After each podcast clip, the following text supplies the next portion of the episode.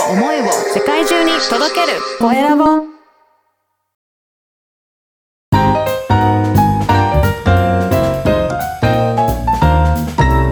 ポッドキャストの配信で人生が変わる。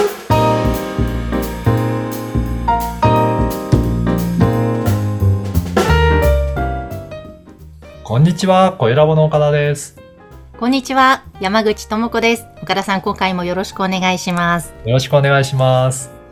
えさて実はですね岡田さんと一緒に今度12月7日火曜日、はい19時30分からコラボイベントをやるんですよねはい、そうなんですよね。あの、経営者のための志発信セミナーということで、3人の、えーコラボセミナーということでさせていただきます。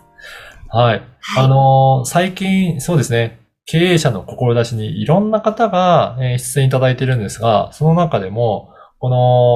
の、えー岩永さんという方から結構ご紹介いただいて、岩永さんは、えー、獅子塾という、あの、志を、えー見つけていくような、そういった塾を、えーサポートされてるんですけど、そこからの、えー卒業生の方からもいっぱい参加いただいて、うんこの志を発信したいっていう方、やっぱり増えてきてるんですよね。うんはい。そういった発信をしたりとか、あと山口さんも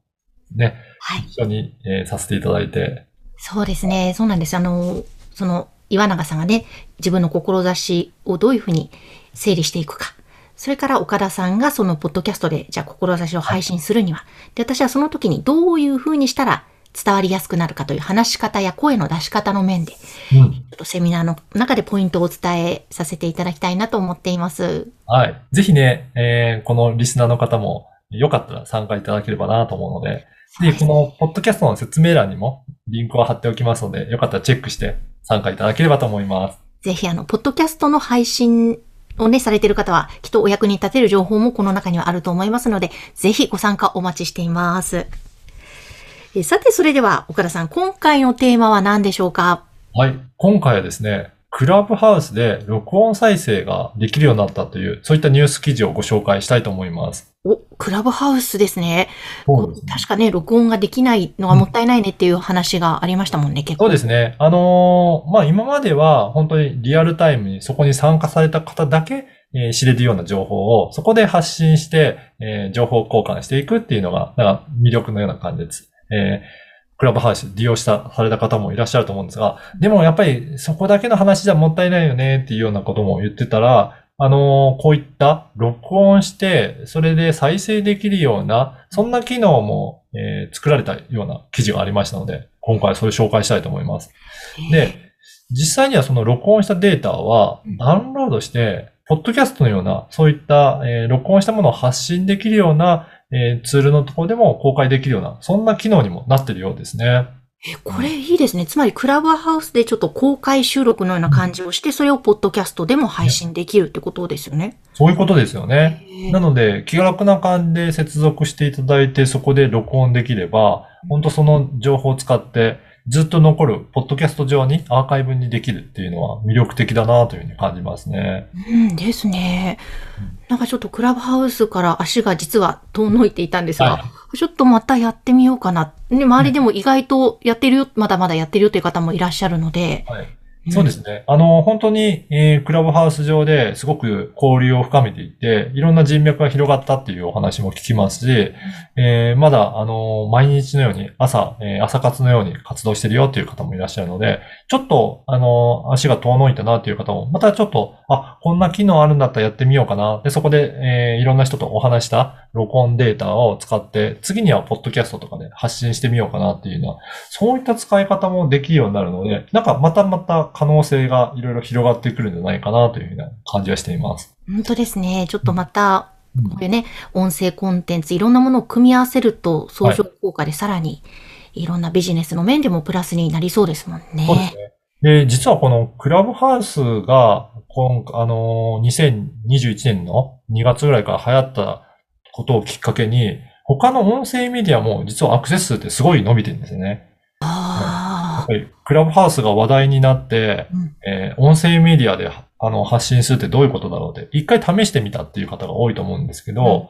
そんな時に、音声だけだと当然映らないので、じ、実は寝転がりながら、自分のベッドで話してたりしても、あの、きっちりと座ってやっても、あんまりその見えないので、どうやってるかってわからないから、意外と気楽に発信できるんだなっていうふうに思われた方もいらっしゃるんじゃないかなと思って、で、音声メディアの、あの、気楽な部分も、えー皆さんに知ってもらって、で、そこから、あ、じゃあ、ポッドキャストやってみていいかなって。えー実は、あの、経営者の方とか、あと女性の方なんかも、衣装を気にする必要がないので、やっぱりブランディングに関わることなので、やっぱり見た目ちゃんとしなきゃいけないけど、音声だけだったら、あの、気楽にできますねって言われる方もいらっしゃるので、そんな感じで、あの、もっと身近な存在として、音声メディアを使っていただければなと思いますね。そうですね。えーちょっと今日はまた可能性が広がるそんなお話をしていただきました。はいクラブハウスで録音再生というテーマでした。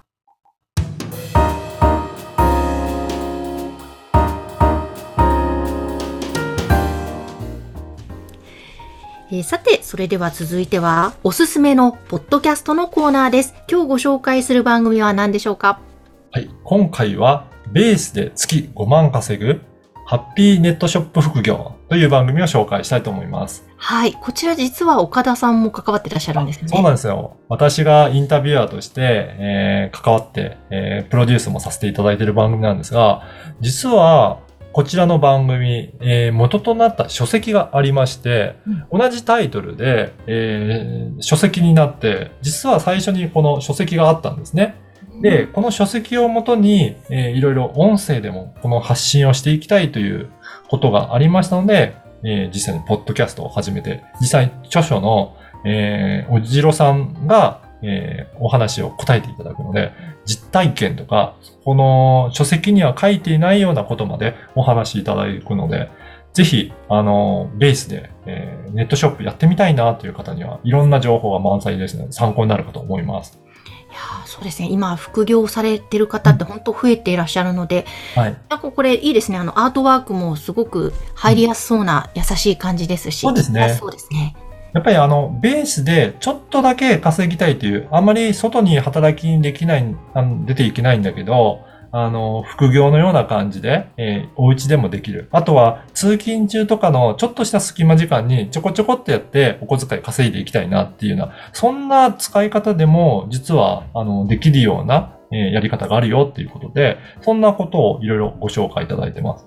特に、はい。おじろさんは、あの、アクセサリーとか、そういった女性が好みそうな商品も扱ってるようなので、そういった時はどういうふうに発信すると、より魅力が伝わって、購入がアップするのかっていうような、そんな秘訣もお話しいただいているので、ぜひ、このアートワーク見ていただくと、すごく可愛らしいアートワークなので、女性が好みそうな番組かなというふうに思います。ですね。ぜひぜひ皆さん聞いて参考になさってください。はい。今日はベースで月5万稼ぐハッピーネットショップ副業こちらの番組をご紹介しました。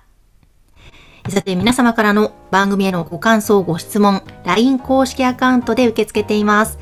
説明文に記載の URL から登録をしてメッセージをぜひお送りください。お待ちしています。岡田さん今日もありがとうございました。ありがとうございました。